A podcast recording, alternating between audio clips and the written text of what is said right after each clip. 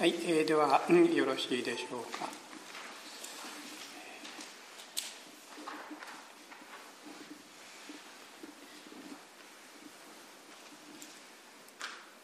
2017年からこの無限大聖母修道院で山下良道さんの一方はの皆さんそしてイエス会の霊性センターせせらぎで、え、青空黙想会を行ってきて昨年はコロナのために中止になってで、まあ、今も、コロナがあの続いていても第4波がどうなるかというふうなことがとても気になるんですけれどもこういう形で開催することができて、まあ、とても、ありがたく思っています。であの、まあ、両党さんと、まあ、とても素晴らしい出会いがあって、まあ、そして私たちがあの問題にしているということ、まあ、すでに領土さんのお話からもありましたけれども、えー、もう一人の私あるいは、うん、私の二重性、えー、そういうふうな言い方でも言ってきたりしましたけれども私もこの、うん、カトリックの中でイエズス会という修道会に属していて、まあ、その修道会の創立者であるロエラのイグナチオの編み出した、えー、魂を鍛える瞑想スピリチュアルエクササイズっていうふうに英語では言いますけれども、まあ、そのような形で魂を整える神に向けて、まあ、こういうふうな取り組みについて私は、まあ、それをあの指導するという立場で11年間これに取り組んできたんですけれどもだんだんだんだんとエゴの問題まあ、これはあの30日間徹底して祈りに打ち込むというふうなそういうふうな霊的な修行なんですけれども、まあ、でもそれをしてもうエゴが消えちゃったかなというふうに思っていたら、まあ、でも日常生活に戻るとまたそのエゴがムクムクと頭をもたげる。私たちイエス会の場合だけではなくて、一般の,、あの修道会の方たちもこの礼葬に参加し、まあ、シスター方もそういう方が多いんですけれども、まあ、そういうふうな方たちは8日間の礼葬イエス会も30日の礼葬をした後で8日間の礼葬っていうのを毎年やるんですけれども8日間中ですね一生懸命真面目に祈りますからあたかも神との出会いの深い体験があって、ま、そして、うん、それで自分のエゴが突破できたかのように思っても、まあ、結局でも普段の生活に戻っちゃうとまたムクムクムクムクとちょっとしたことでエゴが頭をもたげてくる。こういうふうな体験をする中で、まあ、これをどうしたもんかなっていうようなことで、まあ、今から14年前2007年の5月に、まあ、インドに行って10日間のヴィパサナ瞑想を体験してそれが私にとってこのエゴを乗り越えるまあ、そういうふうな突破の道筋を与えてくれる、まあ、とても大きな体験になってそれで私はカトリックの神父としてこのヴィッパサナ瞑想とても素晴らしいと思って、まあ、これをキリスト教の枠の中でやっていきましょうということでキリスト教的ヴィッパサナ瞑想というようなあの名前で皆さんに手ほどきをして今日に至っているということです。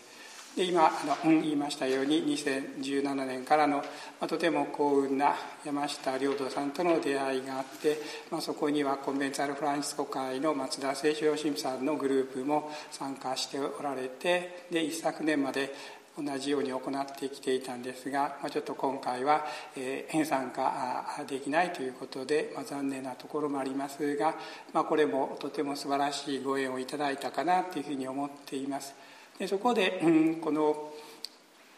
領土さんも私も感じていた私の二重性というふうな問題について一昨年2019年の12月に新宿の朝日カルチャーセンターでかなり長時間ですね、まあ、これを徹底的に論じようということでなかなか中身の濃いそういうふうなものができたかなと思いますけれども、まあ、残念ながらその後年明けからコロナに見舞われて、まあ、その後の取り組みがまあ、互いにはちょっとあの十分にできないというふうな、まあ、中で1年が過ぎて、まあ、そして、うん、今回また合同の瞑想会ができるということ、まあ、とても素晴らしいと思っていますし、まあ、そういうふうな中でそれの続きの話ができたらというふうに思っていました。でそこで、うん、この領土さんの方からですね今年の瞑想会のテーマは「形のある私形のない私いわゆる私の二重性というようなところの続きということになってきます。でそこで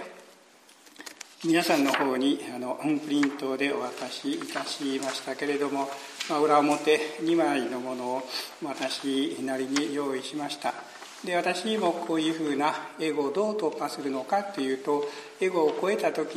に現れてくるあるいはエゴを超えた中で立ち現れてくる私、まあ、これを、ま、今回は混乱性の私というふうにあの言うようにしていますけれどもこれをですね構造的に解き明かしていくのにそのカトリック教会の偉大な神学者13世紀にヨーロッパで活躍したトマス・アクイナス。そのトマス・アクイナスの神学や哲学のこの基礎をなす彼の存在論というのがですねとてもこの、えー解明していくための、枠組みになるんじゃないかということで、まあ、それについて2019年の12月の朝日カルチャーセンターで紹介をいたしました。この中に参加された方で私の話をね覚えておられる方もおありかなというふうに思います。まあ、それにですねちょっとあの、うんえー、付け足してというようなことで、えー、話をですねあのしていきたいと思います。でそこでですねあのプリントの上の図ですね私の二重性トマス・アクイナスの存在論を援用してということですけれども、まあ、先ほどの、領土さんのお話の中でも存在者である私たちとその、存在者を超える存在としての私たちというところの話がありましたけれども、まあ、これをあのトマス・アクイナスはとてもですね、えー、素晴らしくあの描いているかなというふうに思います、まあ、それを示したのがこの、えー、図ということです。で平行四辺形のですねあの図、まあ、そこにエンスこれはラテン語ですけれども存在するものを意味するあのラテン語ですけれどもこのエンスの世界というのが、まあ、私たちが今生きているそういうあの世界。ということで、まあ、そこに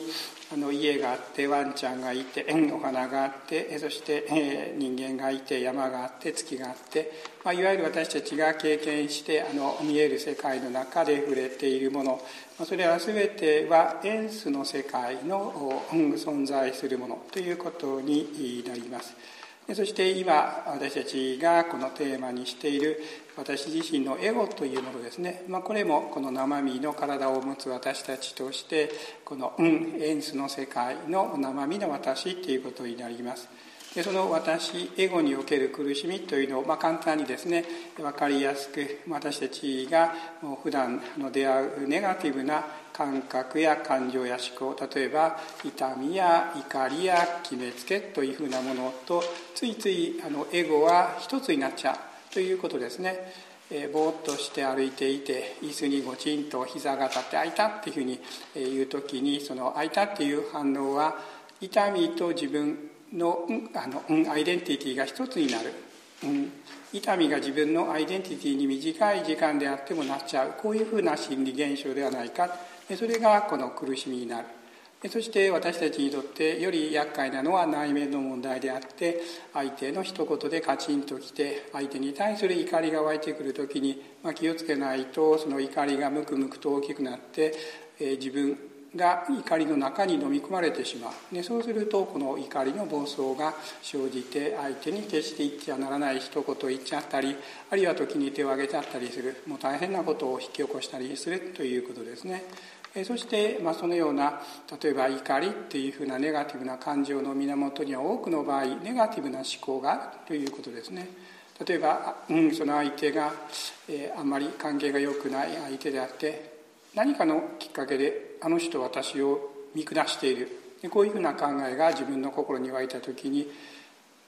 見下されている私というところから相手に対する怒りが湧いてくる、まあ、こういうふうな思考と感情の間には深い関係があるということですね、まあ、いずれにしてもその怒りが湧いてきた時に怒りと自分が一つになる。怒りが自分のアイデンティティになる。あるいは私は見下されている。そういうふうな相手に対する考えというふうなものが私のアイデンティティの一部になる。そうなると非常に厄介なことになって、これが苦しみを生むということですね。そこで私たちはどうするかっていうとその、うん、それについてもう我慢してでそして何とか抑えようとする。でも結局これもエンスの世界のエゴ自我がそうしちゃうのでもう根本解決にはならないということですね。やがてどっかでその溜まったこの、うん、怒りが爆発しちゃう、えー、というふうなことが私たちの苦しみであるということですね。で私たちは、えそれに対して、えー、なんとかこのいろいろな解決策、まあ、心理療法なんかも含めてですけれども基本的に私たちは問題解決をエンスの世界でしようとするんですけれども、まあ、エンスの世界は条件付きの世界で無条件というところには突破できないということですね。はいでその厄介なのはですね、まあ、自分なりにあの工夫をしてですね、えー、無条件の抑え込みが成功したというふうに思ったとしてもですね俺は無条件の抑え込みができる人間だというふうに新たなエゴが生まれてくる。つまり私が悩んでいたのも自分なりに工夫してもネガティブなものを生み出さないというふうになったとしてもそれは結局エゴをより深いエゴがコントロールしているだけ。ということですからさらに根深いエゴがまたムクムクと頭を表してくる。えそしてその時に厄介なのは他の人は無理でも俺にはできるというまた思い上がりのエゴが出てきちゃう、まあ、無意識のうちにも、まあ、ここにすごく私たちのエンスの世界での難しさがあるということですね。はい、でそこでこのトマスが言ってるのはこういうふうなもう厄介なものの中で言っちゃっている 私たちなんですけれども、えー、このような存在するものの世界を支えているのは神である、まあ、キリスト教は神を信じています。そしてその神って何ですかっていうことは非常に大きなもうあのキリスト教の歴史の中でのテーマだったんですけれどもこのトマス・アクイナスは驚くべき洞察力から神とは存在そのものである。こういうふうなことを見出した。ということですね、まあ、それを、まあ、彼のあの有名な神学大全の中でこのラテン語で、えー、言っていますけれども「Deus est ipsum est percessive existence」というふうなあのラテン語の言い方なんですね。で神は自存する存在そのもの、まあ、より中心は神は存在そのものということになるんですがま要するにあの神は自存するというのはそれ以外の何者にも頼り を持つことなく存在できる、まあ、神が何かを頼りにするというのはそれは結局神ではないということですよね。はい、ですからあのペルセスブシステンスというのは、まあ、一応その神の属性ということですがより中心はデウセス・ティプスメセ。つまり神は存在そのものである。ここにトマスの独創性があるということですね。ですからあの私たちはこの、うんえー、生身のこう経験することができる世界、まあ、それをエンスの世界存在するものの世界存在者の世界というふうに理解するとじゃあそれをあらしめているのは何かということになるとそれは存在そのものである神ということになっていきます。そしてこの神っていうのはあらしめる働きをするということですね。じゃあその存在存在そのものエッセである神はどういうふうな存在なんですかっていうと、それをまたトマス・アクイナスは神学大全の中で言っているんですが完全性の充満命の充満つまり命そのものがこのエッセであるということを言っています。そして同時にですね神はアガペ存在の無条件の肯定である、まあ、ラテン語ではカリタスというふうな言葉を使っていますけれども神はこの無条件の存在肯定つまり無条件の愛そのものだということですね。まあつまり円数の世界存在者の世界にはですねいい人もいれば悪い人もいる。極悪人もいれば素晴らしい徳の高い人もいる。でもどちらも存在を許されているということです。つまりそこからですね神はそのあらしめるっていう働きの中にその人の存在そのものを無条件に肯定されるということですね。ここに無条件の愛の源は神そのものだということがこの分かってきます。もう一つはですね、ま、東洋的な発想からということで私が付け足しているんですが神はエンスの有無を超える絶対の無であるということですね、まあ、つまりエンスの世界に、あ、さっきもあの領土さん言っておられましたけれども生まれて、えー、そして、えー、成長しておいてやがて死ぬ。つまり誕生と死がそこにあるということですね。無があり無があるということです。エンスの世界にも。でもそのエンスの世界を支える存在そのものである神はその有無生と死を超えているということですね。つまりそういうふうなところから見ていくならばつまりエンスの世界から存在そのものである神を見ていくならば絶対の無としか言いようがない。でも絶対の無が同時に命そのものでありそしてアガペの愛そのものである。ということになっていきます。こういったところからですねその神について何かあの説明をしようとすれば矛盾表現を使う以外にはありえないということです。で矛盾表現を使わずに説明しようとするとですね、まあ、それは結局神をエンスの世界に引き下ろしてしまうことになるということですね。でこれはもう私たちがよくやるっていうことですね、まあ、つまり、えー、ローマ神話のジュピターとかギリシャ神話のゼウス、えー、というそういうふうな存在は、まあ、日本のですねあの神道の八百万の神も結局はエンスの中の絶対者とか第一人者とか超越者という形で神を立てているということにトマスのこの存在論からするとなっていきます。そこでこういうふうなトマスが独創性から生み出した存在の枠組みエンスとエッセというふうな関係を私たちがこの「うん」心に留めておくとこれが非常に助けになるということなんですね。さてそこでこの瞑想に取り組んでいる私たちのあの特別なところそれをこの図のですねあの中で人間の特別性というふうにあの書いてあるところですが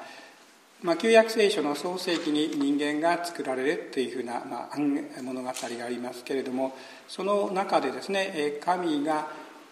ご自分の似姿として人間を作られたというふうな記述があります、まあ、つまり人間はこの他のこのワンちゃんとかお花とか山とか月とかあるいはさまざまな動物植物に対してですね特別な立ち位置を持っているということなんですね。つまりそこから見ていくならば人間というのは神の似姿として作られた。で神とは何ですか？存在そのもの。そうなると人間はエンスであるにもかかわらず存在そのものである。エッセに開かれている、まあ、これこのような精神性を人間は持っている。そしてこのようなエッセに開かれた精神性を持っているというところに人間の他の存在者とは違う独自性がある。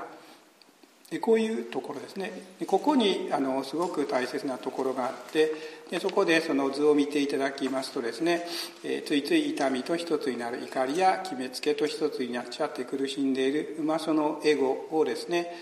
その矢印が U ターン型であの 下に行ってまた上に行っているというようなところが書かれていますけれども、まあ、そこにですねエッセに開かれた事故ということで本来の事故というようなことをあのそこに書いています。つまり本来の自己真の私というものはエンスの中にあるのではなくてエッセの開けの中にあるということですね。でそのエッセの開けから気づくという営みが私たちの瞑想であるということになってきます。ここにですね非常にあの大切なところがあると思います。であの私もこの領土さんが言っておられたですねその、うんえーえーまあ、哲学者の永井仁さんのえ話やこの本を読んでですね非常にこの学ぶところが大だったんですけれども例えばですねあの、まあ、先ほども私たちは、えー、その瞑想をしていました、まあ、そして特に私さっきもやっていたんですが鼻の出入り口に意識を集中させて入る息出る息の感覚に意識を集中させる。でそうすると、まあ、皆さんもお気づきになったと思いますけれども入る息に対して出る息は冷たさを感じる。でこういうことですね、はい、でその冷たさといってもこの、吸う息の始まりと途中でやっぱり変化がある。でこういうふうに、まあ、大まかに言うと吐く息に対して吸う息は冷たく感じる。じゃあこれ吐く息に対して吸う息は変化がある。冷たさがある。ということですね。で冷たさっていうのは別にあの絶対的ではなくて相対的なもの。えつまり吐く息に対して比較できているから冷たいと吸う息をあの判断できる。じゃあどうやって判断できるんですか？これ簡単なようで相当難しいです。つまり私たちは吐く息吸う息両方ともエンスの世界の現象です。でもその現象を比較して比べることができるのはどこなのか。丁寧に見ていったらエンスではできないんです。エッセに開かれた精神の場からそれぞれのものを比較してあこっちの方が冷たい。というふうな相対的な比較をすることができるようになるんです。ここにその人間の精神性の驚くべきところがあるんです、はい、こういうところですね。あの、まあ、人間が考えるということに際してあの論理っていうことがすごくあの大事なんですが例えばその論理の一番第一のものは同一律というんですが A イコール A である。これはこれである。でもこれはこれであると指し示すことができるのはこれはあれはいろんなものがあるものをそこから超えたところから見つめてこれとこれは同じである。これとあれは別である。というふうな判断をすることができるんです。これもあの永井さんがあのしっかりと言っておられてそこで私も気づくことができた点です。つまり私たちが何かを論理的に比較してそこに変化がある。違いがあると気づけるのは私たちの精神がエッセに開かれていてエッセの場からエンスのさまざまなものを見ていくことができるからなんです。つまりエッセに開かれた私は俯瞰図のようにエンスの世界を見ることができるんです。こういうところが分かってくると非常に興味深いところがあります。はい。じゃあそこでですねあのその下のイエス・キリストの二重性と人間ということなんですがあの、まあ、このようなですねエッセに開かれた私たちなんだということを私たちに示してくださったのがイエス・キリストというふうにですねあのキリスト教では理解しています、まあ、今あの復活ろうそくが祭壇の横にありますけれども、まあ、今ちょうど4月のこの、えー、4日があのイースターということで、まあ、お祝いをして今あの、えー教会ではですね復活節というところに当たっているんですが、まあ、そこであのイエス・キリストは十字架上で亡くなったけれどもその3日後にですねよみがえったというふうなことを、まあ、キリスト教では信じているということなんですね。でそこでですねあの今回のテーマあの、うん、形のある私形のない私」っていうところで、まあ、この新約聖書にはイエスがよみがえったというそういうふうな物語がこのあるんですが、まあ、そのですねいろいろな記事の中でちょっと一つ、うん、紹介をしたいのがあのエマオの弟子へのイエスの出現というのがこのあります。でちょっとまあ長いのでですねあの端折ってということですけれどもその、うんイエス・キリストこそこのイスラエルをローマの圧政から解放してくださる方だというふうにその期待をかけていたのに結局イエスは捕らえられて政治犯として十字架刑というむごたらしいあの刑に処せられて死んでしまう。そしてあのイエスに期待をかけていた弟子たちはですねちりぢりになってそしてエマオという村から来たその2人の弟子もですねすごすごとこの村に戻っていく。でその途中にですねイエスが見知らぬ旅人として現れてで彼らはイエスがそこにいるのに、えー、分かんない。でその旅人があなた方あの何か、イスラエルで、エルサレムで体験したんですかっていうふうなことでこの聞いていくときにあなただけがこのイスラエルサレムで起こった出来事を知らなかったのですか？というふうにこの言ってそしてその道すがらですねイエスがその2人の弟子に聞き出す中でだんだんだんだんとその2人の弟子の心をですね解きほぐしていく、まあ、こういうふうなことをしていきます。そしてですねあの、ま旅人であるイエスの言葉なんですが物分かりの悪い者預言者たちが語った全てのことを信じるには心の鈍い者たちメシアは必ずこのような苦しみを受けて後その栄光に入るはずではなかったか。つまり弟子たちは栄光から栄光への救い主メシアを待望していたんだけれどもイエスが言うのは苦しみをくぐり抜けなければ真の栄光に達することはできない、まあ、つまり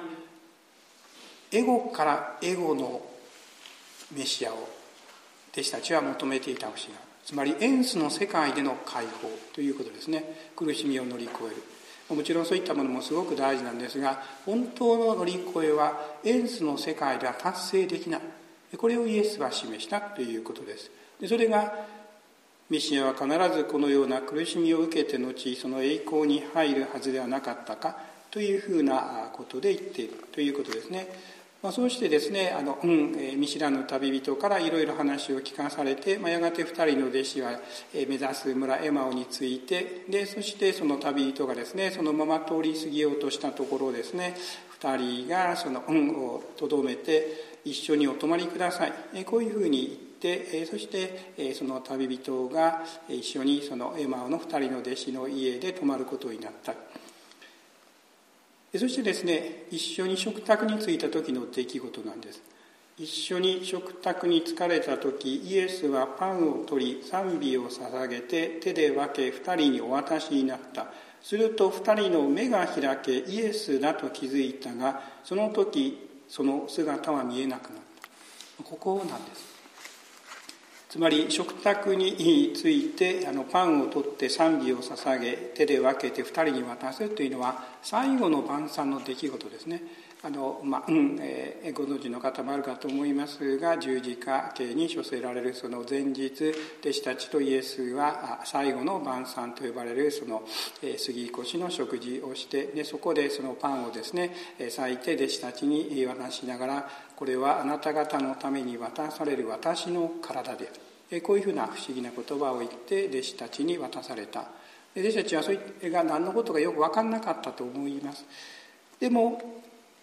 このエマオの弟子は見知らぬ旅人がパンを裂いて、え2人に渡した時にハッと気づいた。つまり心の目が開いたということですね。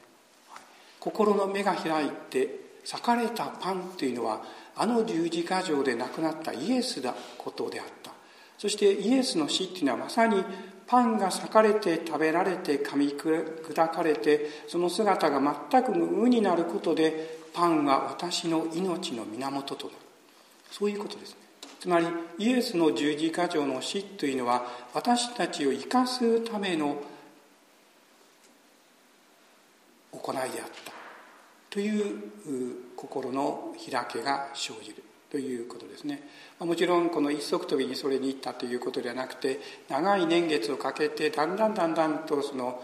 教会がイエスのあの出来事とは一体何だったのかということに気づくようになっていったということがま背景にあると思います。まあ、でもそれをですね非常にシンボリックな形でエマオの弟子への出現という物語を私たちは見ていくことができるということですねでそして非常に興味深いのに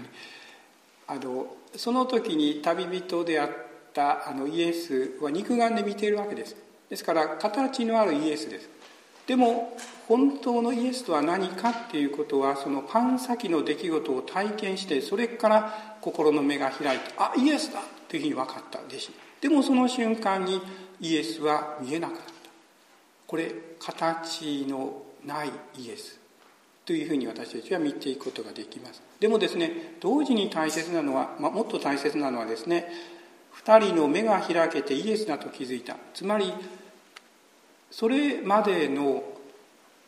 エゴの弟子の目では決して見ることができなかった。そのエゴの弟子の2人が本来の自己に目覚めた。本来の自己に目覚めなければ決して真実はわからない。ということですね。ですから具体的なパン先ということがきっかけになってそしてそれが十字架の死というふうなことと結びついてでそれが本来の自己を開くそういうふうなきっかけになったということですね。すると2人はですねあの方がみちみち私たちに話しかけまた聖書聖書を解き明かされた時私たちの心は内で燃えていたではないか。つまりですねいろいろ見知らぬ旅人がこの説明をしている時に彼らはそんなによく分かんなかった。でも今や心の目が開けて復活のイエスが今ここにおられる。ともう肉眼で見えなくなっても確信した時に彼らはこれまでについて本来の事故から見返すことができるようになる。そしたら本来の事故から見返してきた時に見返した時にあの見知らぬ旅人が説いていたことあ本当はそうだったんだ本当はそうだったんだ。栄光から栄光ではなくて真の救い主は苦しみを区切り抜けて栄光への道をたどるはずであった。あそうだったんだ。でその時にだんだん気づき始めていた自分たちの心が燃えていたということに彼らは気づく、はい、こういう二重性ですね。そしてですね2人は時を移さず出発してエルサレムに引き返したということです、まあ、つまりエルサレムというのはですねあのイエスの弟子たちを逮捕しようと血眼に当局が探し回っている恐ろしい場所なんです。でそして夜の闇を、まあ、それ盗賊に襲われるか野獣に襲われるか分かんない。普通その時代の人は夜旅しなかったんです。でもその2人の弟子はもはや今や心の目が開けて燃える心を持っているので即座に飛び出して他の弟子が待っているエルサレムにですね。帰っていった。全くその恐れを知らない形で。つまりこれが目覚めた本来の自己を生きようとする者たちのエンスの世界における姿である。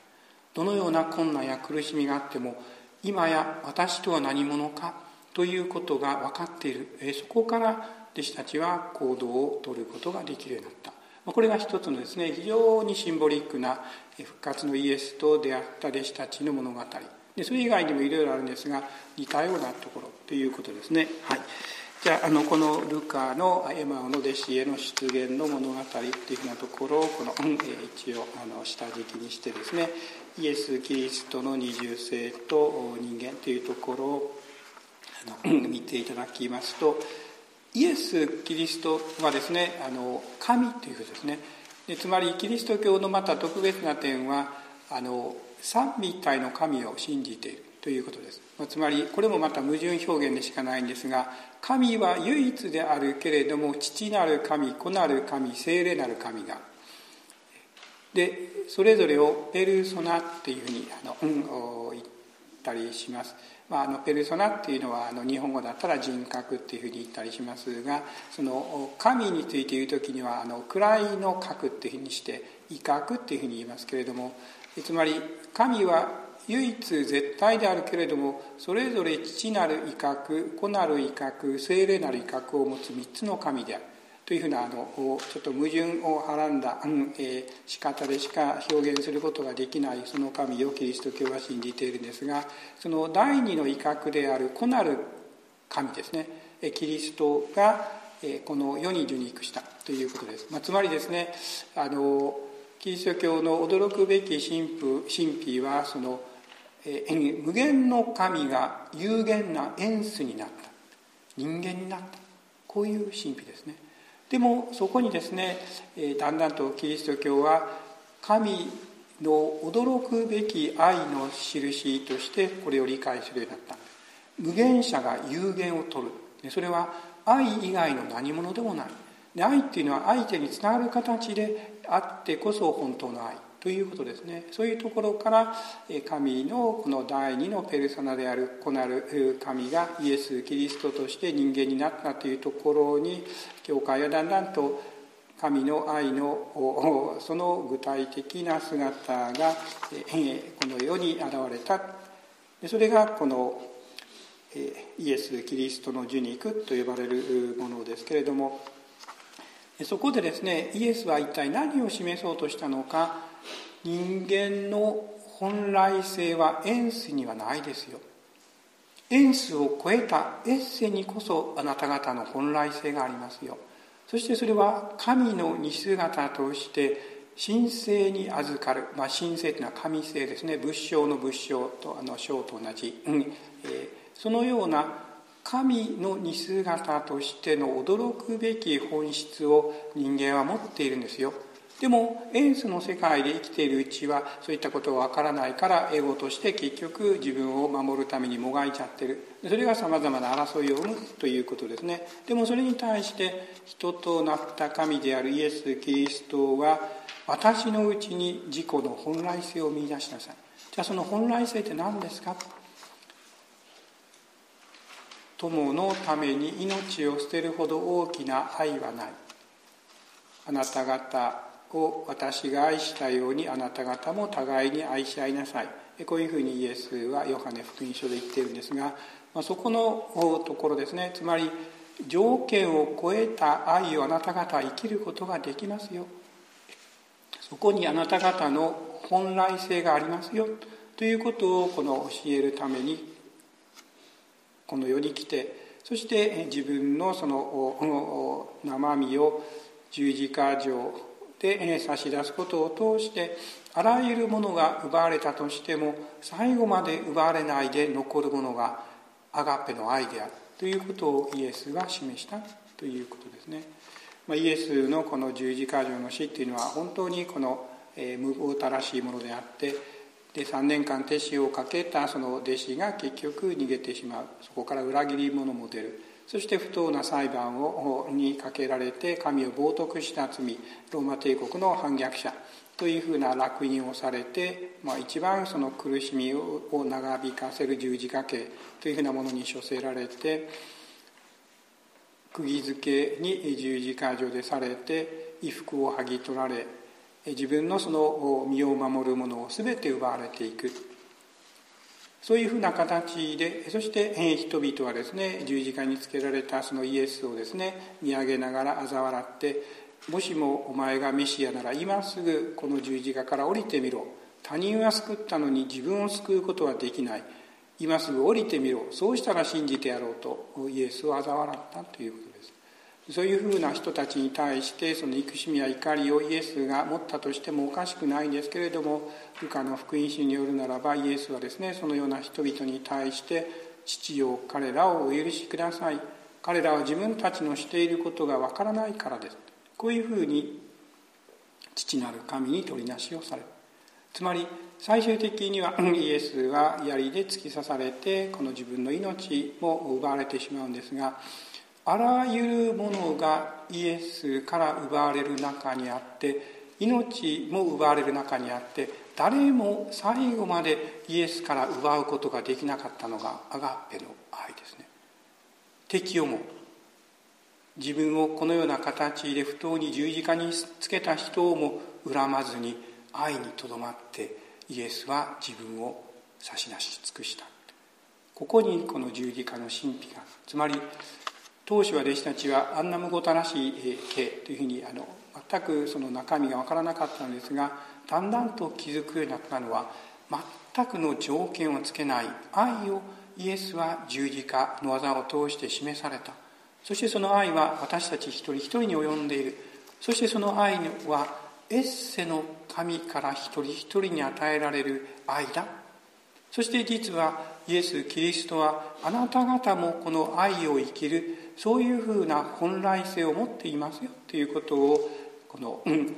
自らを通して弟子たちにこの恩を示された。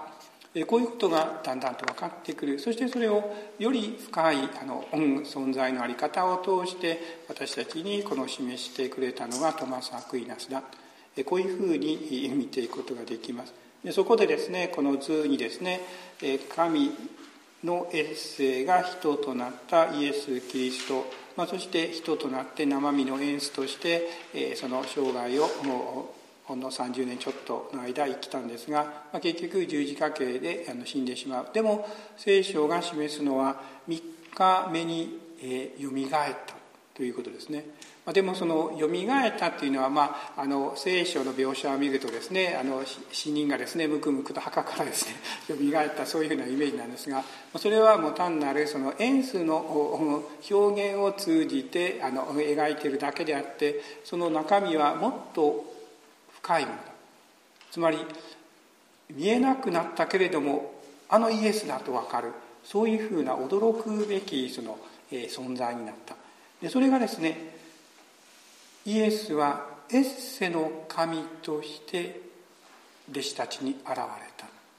でそのエッセっていうのはさっき言ったように命そのものなんです真の命はエッセなんです。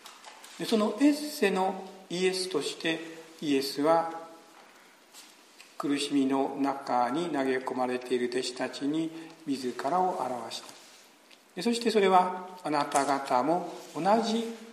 エッセに目覚めうんエッセと共にあるアガーペに目覚めて生きる。そういうあなたたちにこそあなたたちの本来性がありますよ。ということを明かししていった。ということですね。ですからその図のあのイエスの隣にですねあの本来の自己に目覚めた者はエンスを超えるエッセのところにこそ本当の私の命がある。というふうに気づくということで、まあ、そこにですね真の命本来の自己に目覚めてアガペを生きる。でそこに私たち人間の目指すべき道がある。でその目指すべき人生の歩み方をイエスに見習って生きていく。ということまあ、これをですねあのキリスト教ではそのイエスを救い主として信じることを通して果たしていこうというのがこのあのキリスト教の道だということになります。はい、ですからあのまたイエス・キリストの二重性というところにあの、うんえー、括弧の中にありますけれどもイエス・キリストは誠の神かつ誠の人というのは神が人となることを通して私たちはどこに招かれているのかっていうのをその神なる人を通して私たちは知っていくことができる。そしてそこに本当の救いがあるということなんですね。でイエス・キリストによる救済というところで人間が神の本性に預かるということ。そしてそれは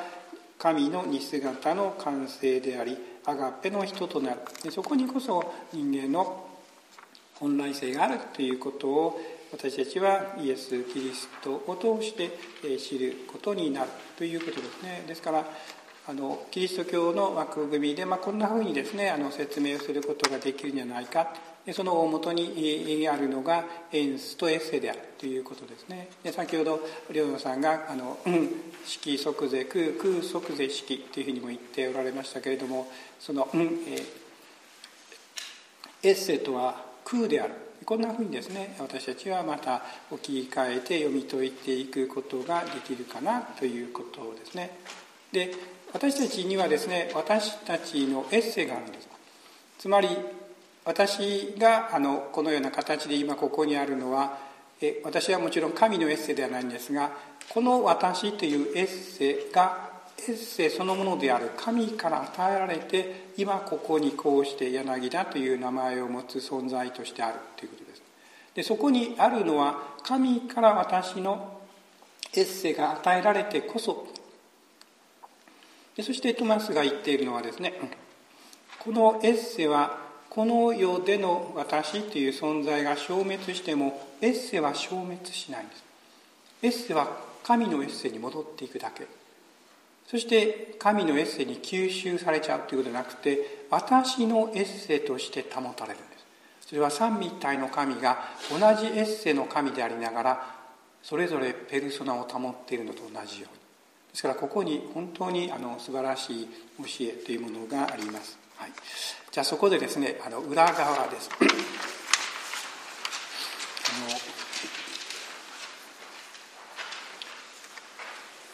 これはあの 今年になってあの知ってあの読んでですねもうちょっと非常に驚いたものなんですけれどもイタリア人のですねあの脳科学者のジュリオ・トノーニさん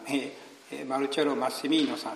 んの「意識はいつ生まれるのか」というふうなそういう本なんですけれども、まあ、この、まあ、中心はあのジュリオ・トノーニさんですが、まあ、今アメリカのウィスコンシン大学でこの教えていますけれどもまあ、この意識はいつ生まれるのかというのは非常に興味深い中身のものなんですね。で、まあ、たまたま私はあの、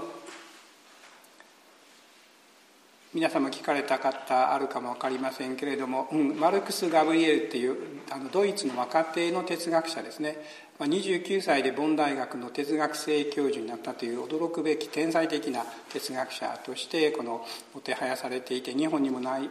何度も来日してで彼の著作もあの日本語にあの刊行し始めているんですが例えばその中の一冊「私は脳ではない」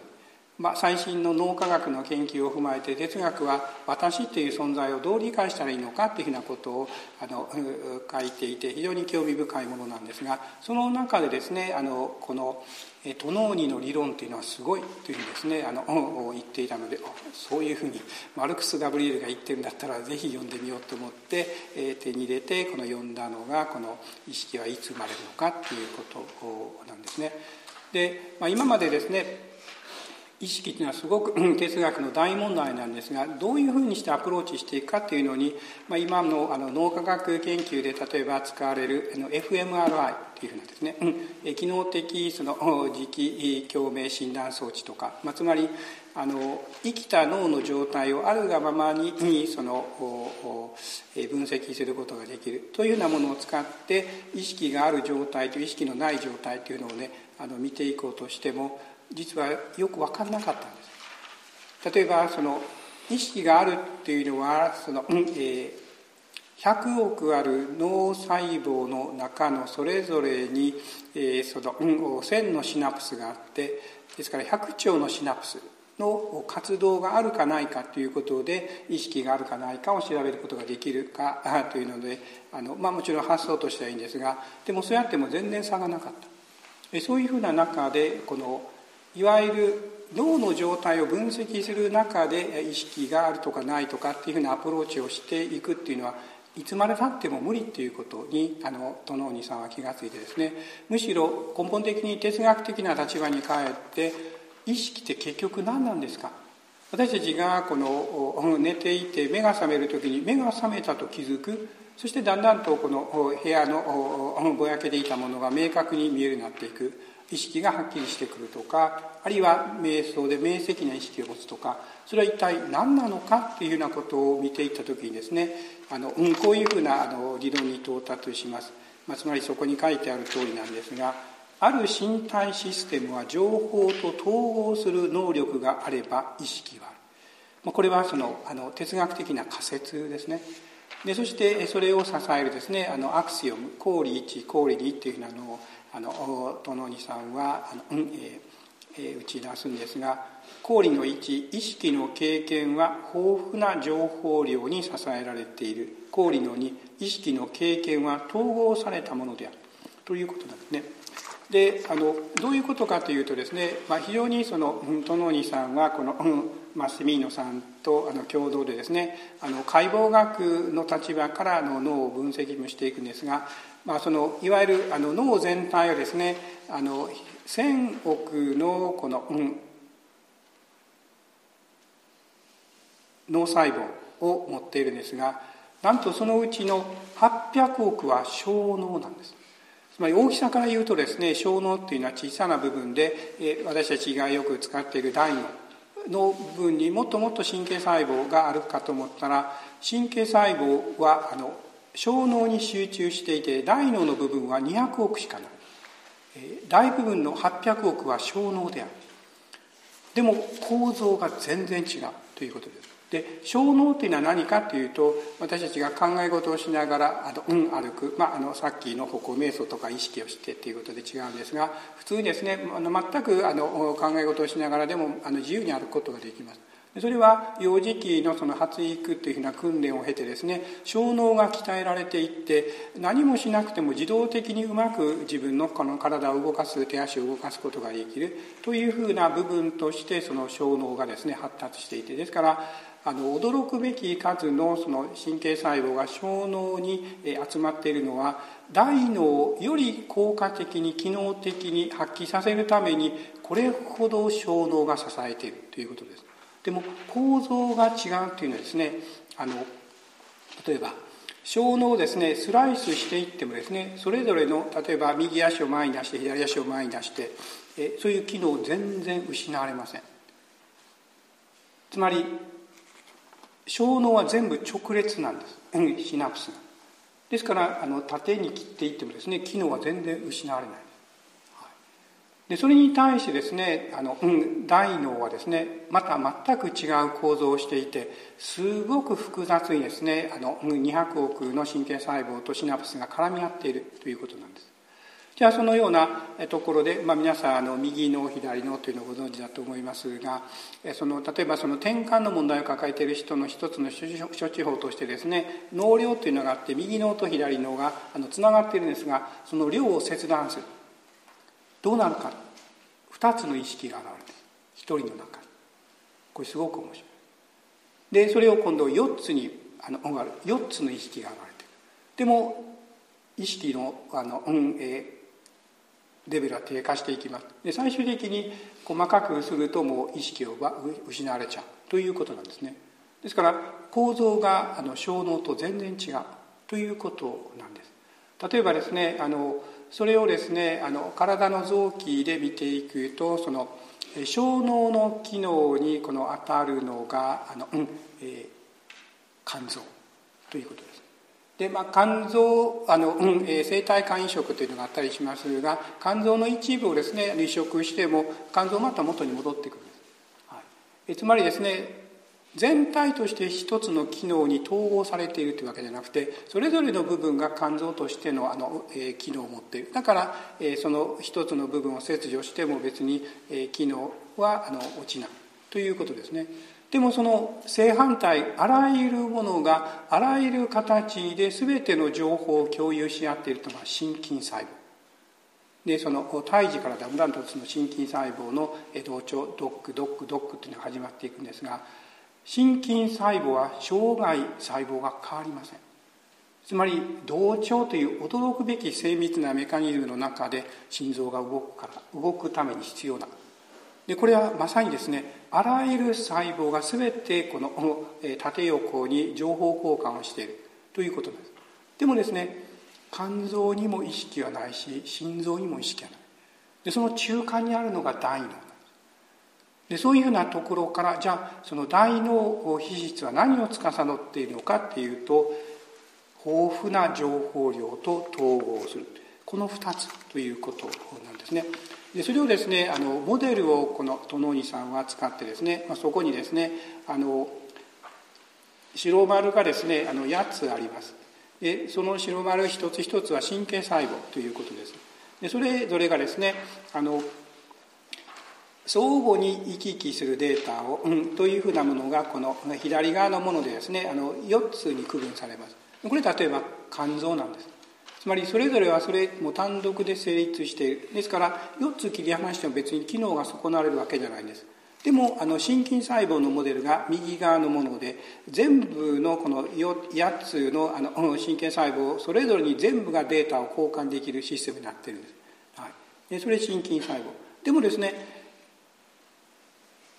この心筋細胞型でもですね新しい情報は何もないんです。は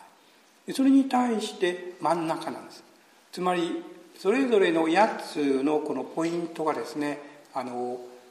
結びつき方が違うんです。その結び方が違うというのはあ白だ。あ丸型だ。あこれは透明だ。今日は暗い。こういうふうな判断ができる。つまり意識があるというのはどういうことか寝たぼやけた状態から明晰な意識を持っていくというのはこれはあれではないこれではないというふうなことがどんどんはっきりしていくというふうな言い方になってくる。例えばその殿井さんが言ってるのですね、えー、一つの部屋が全てですね白いライトで照らされている。壁にそのライトが埋め込まれていると白い部屋だというふうにしか分かんない。でもですね子供と意識を持った大人で何が違うかというとですねあこの部屋は赤ではない青ではない、えー、丸ではない、うん、平板ではない、えー、夜ではない昼でもないというふうにですねそれ以外のあらゆるものと比較してそれではないそれではないということで行き着いたのが白いライトに壁を照らされている部屋だ。でその時にそれを明晰な意識で持つということができるということですね。で例えばですねあの小脳はですねあの、反応速度がですね0.001秒ぐらい。もう瞬間的にですねあの動く。でも大脳は反応までに0.3秒ぐらいかかる。その0.3秒って何ですか？っていうふうにするとあらゆるものと比較してこうではない。というふうなことを計算する時間。でそれでここに行き着く。あこれはアクリルの透明な板だ。明晰な意識。であればあるほどそれが分かる。ということですね。でさらにこれを見ていくとですねより細かくあここにちょっと汚れがある。でそれも汚れがない状態と比較して汚れがあると判断できるわけです。つまり意識が明晰であればあるほどですね驚くべき数のそうではない他のものと比較してそれ以外にありえないという状態になっている時に意識がある。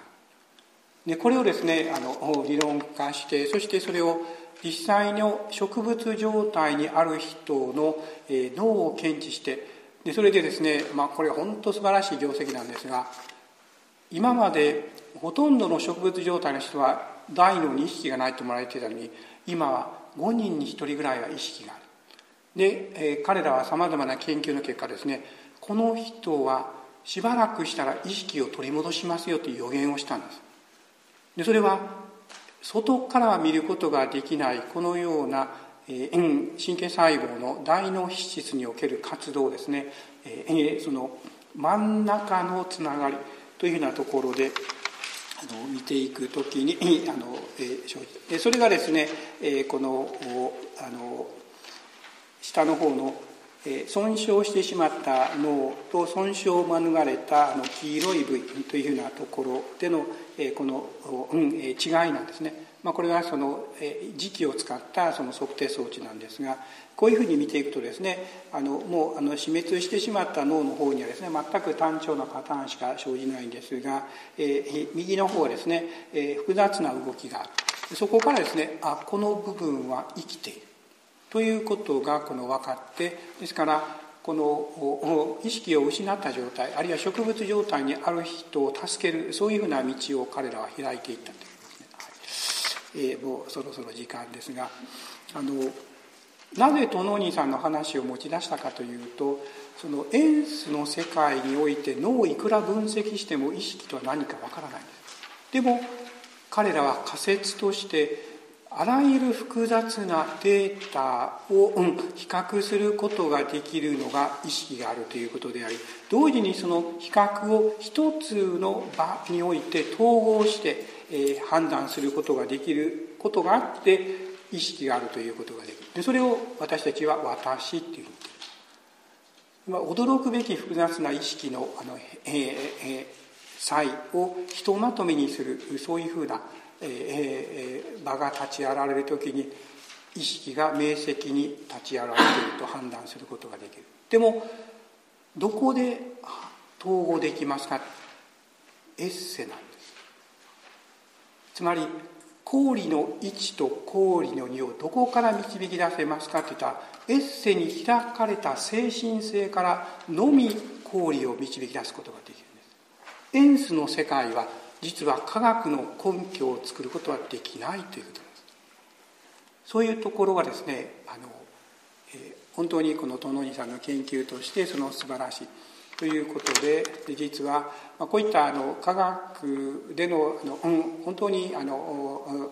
今の時点で優れた研究の一つとして言えますけれどもこういうところからですねあの私たちは見ていくことができるです。で YouTube でですねこの方がそのシンポジウムでですね話しているそういうふうなあのものを探し出してみることができるんですがその時にですねあの最後にですねじゃあトノニさんの理論によるとですね瞑想している人はどんなあの意識なんですか？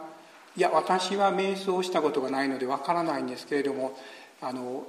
すごくその全ての情報を比較する中ででも同時に中身が何もない。空の状態。こういうふうに言うことができるんじゃないかっていうふうに言ってもうすごい当たってるんですよ。つまり目覚めれば目覚めるほど何者でもない私というところの気づき。これが瞑想の到達点であるというふうに友井さんは自分の理論からですね説明をしているということなんですね。はいえ、ちょっと時間を超過しましたけれども、ま、こういったところですね私たちがこの、えー、私の二重性というようなものをですねあの存在そのものに開かれた本来の私というところに見ていくと私たちはもっともっとこの瞑想の道をですねより深く理解することができるのではないかということです。はい、以上です。